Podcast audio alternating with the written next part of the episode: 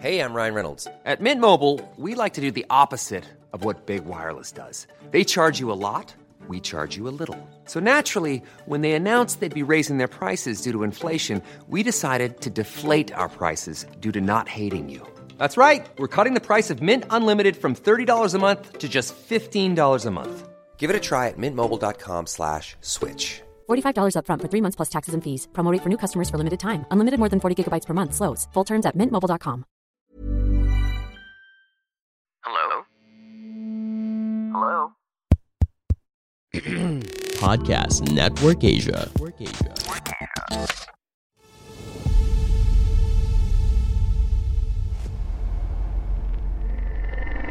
Sa part 1 ng episode na ito ay nakilala natin ng mga dragon bilang isang kamanghamanghang nilalang na tanyag sa iba't ibang sulok ng mundo. Ngayong gabi, samahan niyo naman akong sundan ng mga dragon at mga kasinghalin tulad ng mga nilalang dito mismo sa Pilipinas. Ito ang part 2 ng Philippine Campfire Stories presents Ang Mga Dragon.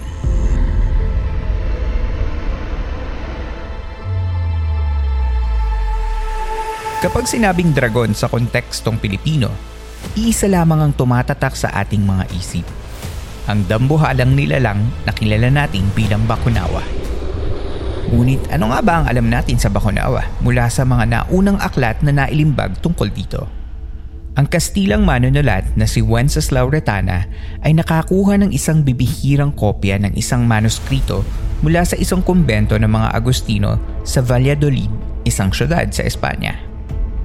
Nagmula ang manuskritong ito sa koleksyon ng paring si Fray Eduardo Navarro at kamakailan lamang ay binisita ng mga tagapamahala ng Project Gutenberg ang nasabing manuskrito. Ito ay pinamagatang Praktika del Ministerio na inilimbag ni Tomas Ortiz sa Maynila noong taong 1713. Sa isa sa mga pahina ng manuskrito ay nakasulat ang mga pamahiin at paniniwala ng mga Pilipino. Ayon sa Ingles na pagsasali ng naturang manuskrito, When the moon is eclipsed, the Indios of various districts generally go out into the streets or into the open fields with bells, panastanes, etc. They strike them with great force and violence in order that they might thereby protect the moon, which they say is being eaten or swallowed by the dragon, tiger, or crocodile. And the worst thing is that if they wish to say the eclipse of the moon, it is very common in Filipinas to use this locution saying the dragon, tiger, or crocodile is swallowing the moon. The Tagalogs also make use of it and say, Linamon Laho Buwan. It appears that the Indios learned all this from the Sanglis of China, where all the above said is performed and executed to the letter. It is not right to allow them to retain these deceits of the Chinese, and not to teach them of our customs and truths. All the above contents of this section is not universal in all parts. Consequently, although all ministers ought to be careful to ascertain whether they are or are not contained in their ministries, they ought not to go ahead to censure what they are not sure of, for that very thing would perhaps teach them what we are endeavoring to extirpate.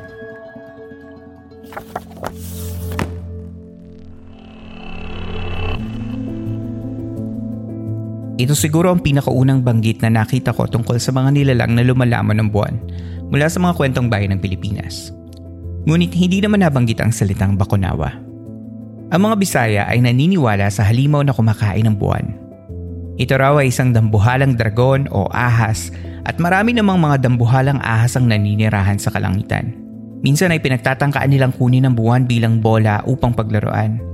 Sinusubukan nitong kainin ng buwan ngunit masyado itong malaki kaya nailuluwa ito ng bakunawa. Ang mga sinaunang karayaan naman ay naniniwalang kapag ang buwan o araw ay naglalahaw ng bahagya o partial eclipse, ang bakunawa ay may manipis na tiyan. Ngunit kapag tuluyang naglalaho ang liwanag ng buwan o ng araw o total eclipse, ito naman ay may makapal na tiyan. Base sa aklat ni Edgar Samar na mga nilalang na mga kagilag-ilalas, sa mga waray at Cebuano ay pinaniniwala ang ang bakunawa naman ay nagtataglay ng pakpak at pulang dila. Ang bunganga ng dragon ay singlaki ng isang lawa At ito ay nakatira sa bungalog o ang pinakakailaliman ng isang malaking ilog o di naman kaya ay sa pagitan ng mga ulap sa himpapawid. Nakapanayam natin si Edgar Samar na siya ding may akda ng award-winning book series na Jano Silang. Napag-usapan namin ang Bakunawa at ang mga kwentong bumabalot dito. Pakinggan natin si Edgar.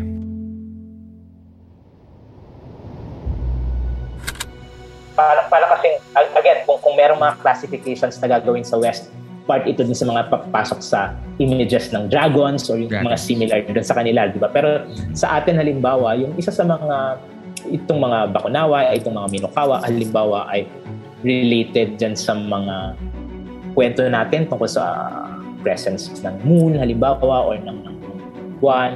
May mga kwento na marami sa kanila, may ilan sa kanila na nananahan sa ilalim ng lawa or sa ilalim ng, ng body of water ano at kaya hindi na visible ah, ah, sa kasalukuyan. Pero yung kumbaga sa akin naman mahirap gi- ginamit ko kasi itong uh, may original na plan ako dito para sa Janus Silang pero personally nahirapan ako siya, sa kanya na ipasok dun sa mundo ng Janus Silang dahil dun sa napaka celestial noong parang related sa sa sa celestial beings talaga yung Bakunawa dahil nga sa buwan halimbawa sa Mm-mm. masyadong ibang imagination ng mundo kaysa dun sa ini-imagine ko halimbawa dun sa, sa daigdig ng Janus Silang. Pero kap- kapag, ibig sabihin, kapag inisip siya talaga, kailangan ang isipin natin ay yung mismong cosmology, ano, mismong kosmolohiya. Parang ah, hindi, karamihan sa mga kwento sa kanila ay hindi na kwento lang ng interaction nila sa tao, ah, limited. Kadalasan lagi yung mga tao ay nasa ibaba, parang nagtataboy sa kanila sa pamamagitan ng mga ingay, ng mga tunog, di ba? Ganito yung mga madalas na, na, na, na mga kwento para sa atin. Pero parang laging gano'n, hindi siya encounter ng isang tao ano, sa, sa, sa kanila. Although ganito yung ginawa sa nobela, of course, nung, nung, nung, nung estudyante nga si ah, um, Kim, ano, ah, Derla sa kanyang ah, nobela. Pero laging gano'n. So, ibig sabihin, halos hindi may iwasan na kapag inimagine yung mga mga bakunawa ay kailangan ang ini-imagine mo na kwento ang scale ay universo. Mm-mm. dahil nasa ganoong level yung yung reality world niya eh. Yung yung yung oo yung yung presence niya. So paano mo siya talaga paano mo siya, paano siya magiging bahagi ng kwento sa sa, sa ganung paraan kung ganun yung ah, ganito yung project mo? So personally ako hindi ko siya nahihirapan akong pag-isipan siya kung ano yung meaning niya sa sa akin nga dahil nga sa kailangan kailangan ko talagang magbalik dun sa mga panahon ng mito talaga mga creation nar- narratives. Kasi may kinalaman talaga siya mas may kinalaman siya sa order ng universe kaysa sa relationships ng mga tao. Yung up Mm-mm. until this point parang halimbawa yung tiyanak ah, yung barang parang higit na interpersonal yung relationships na, na kaya ko makreate eh, na sa kanila. Hindi ganun kasi yung Bakunawa eh. Parang yung relationship niya is not with humans lang, kundi with the order of the universe. Parang it's kaayusan ng, ng, ng daigdig. So, laging sa ganun. At siguro kapag mga ganun, ano, yung mga mundo na kakatain mo tungkol dun talaga. So, baka dun mo talaga mahalagang i-invoke yung, yung Mhm. presence nila or balikan yung kahulugan nila.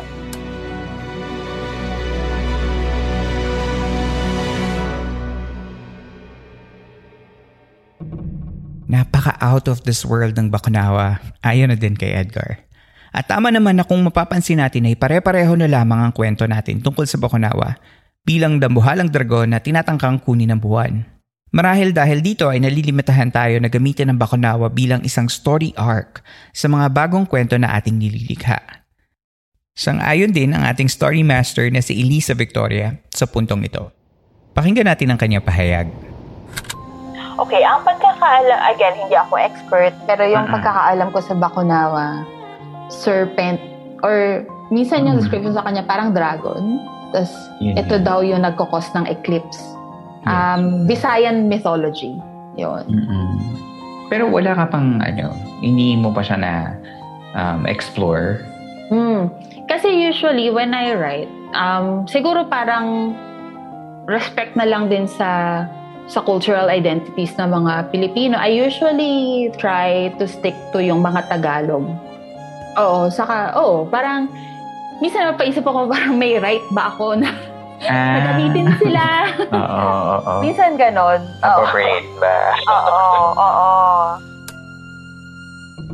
May iba namang artist na dahil mismo sa pagiging larger than life ng Bakunawa at ng kwento nito at ng buwan ay ginagawa ito ang inspirasyon para sa kanilang mga ginagawang kwento. Gaya na lamang ng nabanggit ko noong unang episode nang isinamo ng mga reyna ng aswang na si Rianka ang Bakunawa sa comics nila Ian Santamaria at Mervyn Ignacio na pinamagatang Sky World. Narito si Ian para ikwento ang kanilang experience making that part.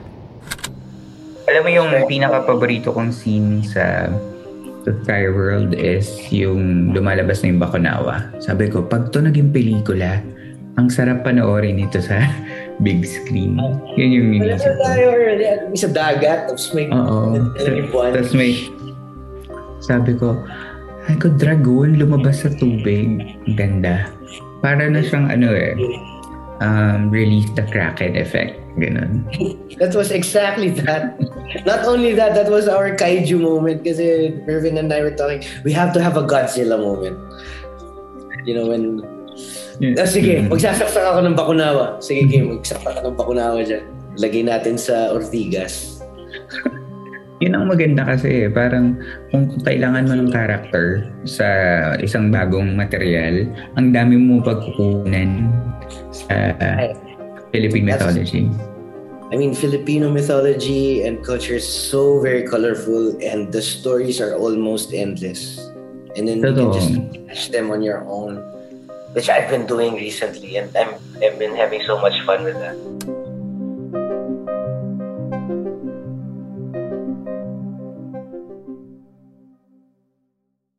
Hindi lang Bakunawa ang kilalang dambuhala at maituturing na dragon sa Pilipinas.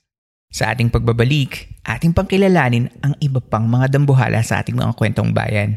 Dito lang yan sa Philippine Camper Stories presents ang mga dragon. Hey, I'm Ryan Reynolds. At Mint Mobile, we like to do the opposite of what Big Wireless does. They charge you a lot, we charge you a little. So naturally, when they announced they'd be raising their prices due to inflation, we decided to deflate our prices due to not hating you. That's right. We're cutting the price of Mint Unlimited from $30 a month to just $15 a month. Give it a try at mintmobile.com slash switch. $45 upfront for three months plus taxes and fees. Promo for new customers for limited time. Unlimited more than 40 gigabytes per month. Slows. Full terms at mintmobile.com. Hey, it's Ryan Reynolds, and I'm here with Keith, co star of my upcoming film, If, only in theaters, May 17th. Do you want to tell people the big news? All right, I'll do it. Sign up now and you'll get unlimited for $15 a month and six months of Paramount Plus Essential Plan on us. mintmobile.com slash switch. Upfront payment of $45 equivalent to $15 per month. Unlimited over 40 gigabytes per month. Face lower speeds. Videos at 480p. Active Mint customers by 531.24 get six months of Paramount Plus Essential Plan. Auto renews after six months. Offer ends May 31st, 2024. Separate Paramount Plus registration required. Terms and conditions apply if rated PG.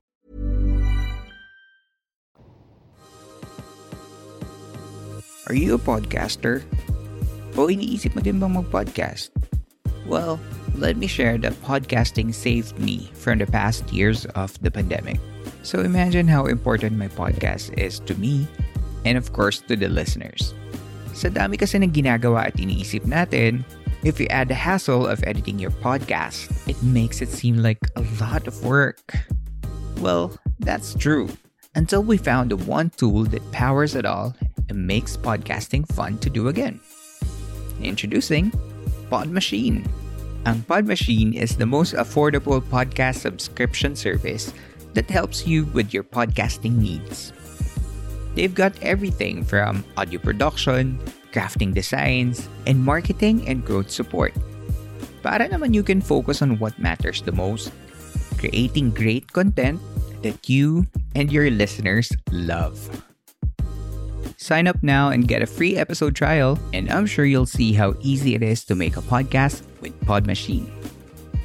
Ano nga yung sabi sa commercials? But wait, there's more. Oh ha?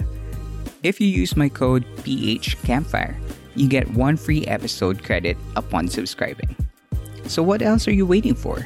It doesn't matter if your podcast is just a hobby or something bigger. Pod Machine has got your back every step of the way.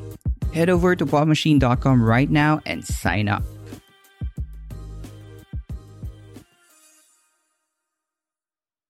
Nagbabalik ang Philippine Campfire Stories. Ayon sa librong Creatures of Philippine Mythology, may iba-ibang klaseng dambuhala na maituturing ng mga dragon. Isa na nga dito ay ang serpent-like na bakunawa. Ang mga bagobo naman ay may isang kagilagilalas na higanteng ibon na kilala bilang Minokawa. Ang Minokawa ay isang bird-like dragon kasing laki ng mga probinsya ng Negros o ng Bohol. Ang tuka at mga koko nito ay gawa sa bakal at ang mga mata ay tila mga salamin at nagtataglay ng balahibong singtalim ng mga espada. Noong una kong narinig ang kwentong ito, hindi ko mapigilang mamangha sa nabasa ko. Isang higanteng ibon na may pakpak na gawa sa matatalim na espada. Ang una kong naisip ay paano ang gagawin ko kapag biglang lumabas sa harapan ko ang Minokawa. Hindi lang daw kasi buwan ang kinakain nito kundi pati ang araw at kapag gutom pa ay pati na rin ang mga tao. Buti na lang at hindi ko pa siya nakikita. Bukod sa Minokawa, may isa pang bird-like dragon na takam na takam din sa buwan. Ang bawa. Ang bawa ng mga hiligay noon ay isang higanteng ibon na nakatira sa isang kuweba sa mga ulap. Umaalis ito ng kuweba kapag wala ng pagkain at saka pinagdidiskatahan ang mailap na buwan. Para mapigilan ang pagkain ng bawa sa buwan ay nagpapatugtog ng mga malalamyos na tunog ang mga tao upang mailuwa ang buwan. Kung hindi naman bird-like dragons ay mga serpent-like dragon ang kalaban ng ating kawawang buwan.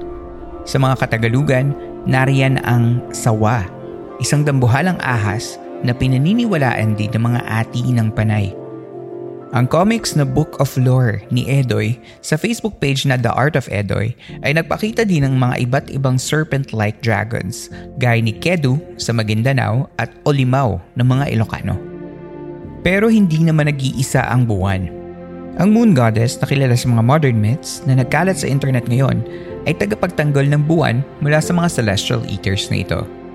Base na din sa ating episode 21 na inilabas noong June 2021 ay napag-usapan natin na ang mga dating Bicolano ay may ritual na tinatawag na haliya tuwing darating ang eclipse.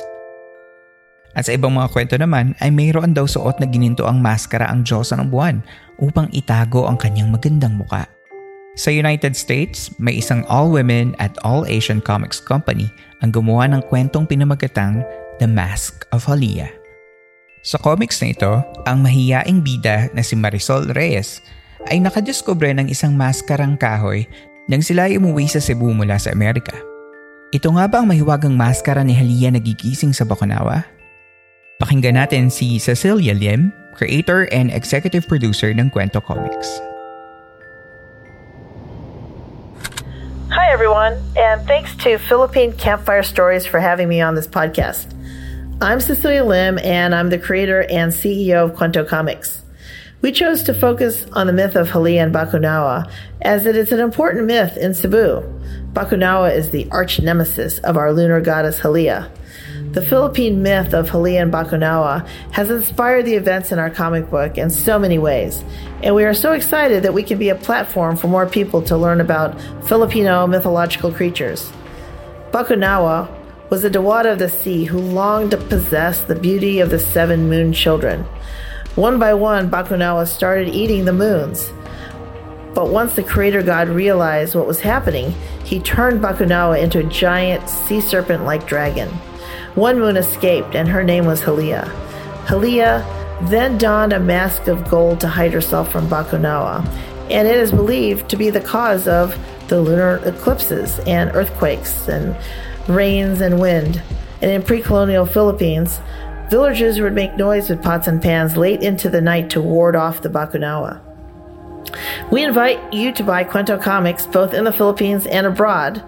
Our exclusive issue number one variant cover, Philippine edition, will be available on our website later this month, as well as at Comic Odyssey and Comicet's secret headquarters for all our audiences in the Philippines. And issue number two is also around the corner and will be available in the US and the Philippines next month in September.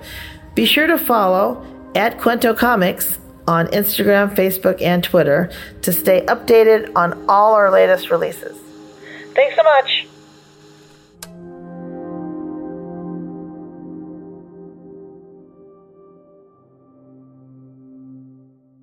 Hindi lang ang team ng Kwento Comics ang na-inspire ng kwento ng Bakunawa at ni Halia. Ang ating story master na si Mervin Malonzo ay pinangalan ng kanilang publishing company na Halia Publishing para sa mga independent comic artist. Ito ang pahayag ni Mervin ukol sa Bakunawa at kay Halia. Pakilarawan naman ang Bakunawa at ano pinaka nakamamanghang katangian ng isang Bakunawa para sa iyo. Mm, yung Bakunawa yung para siyang, ano, ba, ano bang description sa kanya? Parang dragon. Dragon. Uh, parang dragon eh. Pero minsan yung mga drawings, parang mas mas isda yung itsura niya. Tapos kumakain ng, ano, ng, ng buwan. So siya yung parang uh, explanation ng mga sinaunang tao para sa eclipse. So yes. siya parang nag-iingay yung mga tao para uh, mawala siya, para hindi niya kainin ng buwan. Tapos, kasi Bakunawa yung pinakalaban ng aming yung pa yung ano pangalan kasi ng um, independent publishing ay Halia Publishing. So si Halia yung goddess na kumakalaban mm. si Bakunawa. Mm. Yun.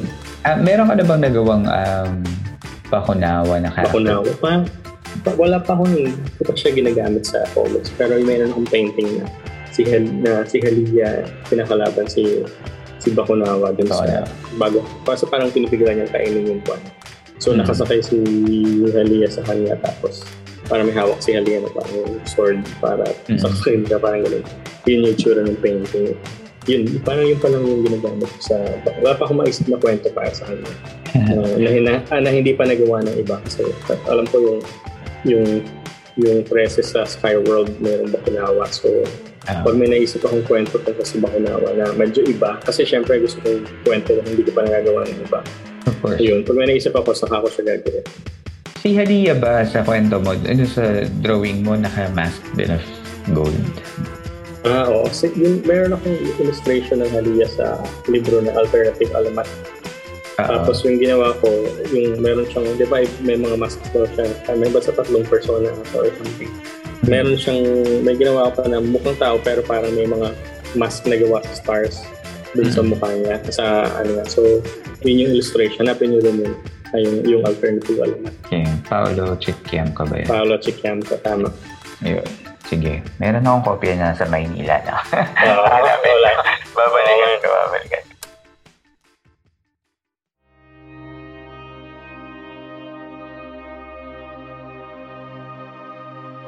Ang Philippine folklore ay hitik sa mga kwentong mahihiwaga at nakakamangha. Gaya ng dati, hinihikayat ko ang mga artist na kung maghahanap kayo ng inspirasyon para sa inyong mga likha. Sana ay makakuha kayo sa mga characters ng ating mga kwento. In the near future, gusto kong makakita, makabasa, o makarinig na mas maraming kwento ng mga dragon, mga bakunawa, at mga iba-iba pang mga nilalang na alam kong tatak Pilipino. Salamat sa inyong pakikinig. Ito ang Philippine Campfire Stories presents ang mga dragon.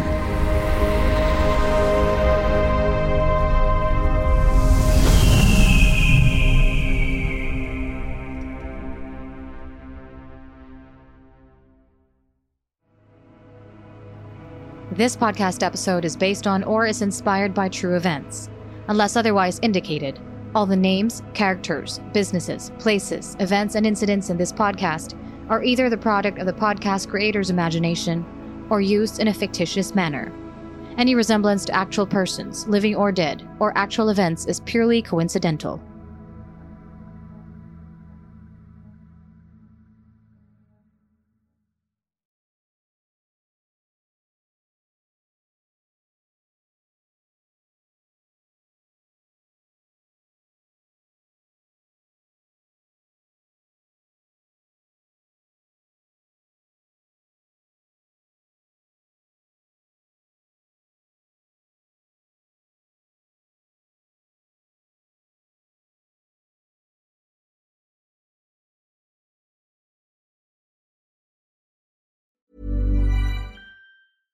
Even when we're on a budget, we still deserve nice things. Quince is a place to scoop up stunning high-end goods for 50 to 80% less than similar brands. They have buttery soft cashmere sweaters starting at $50, luxurious Italian leather bags, and so much more.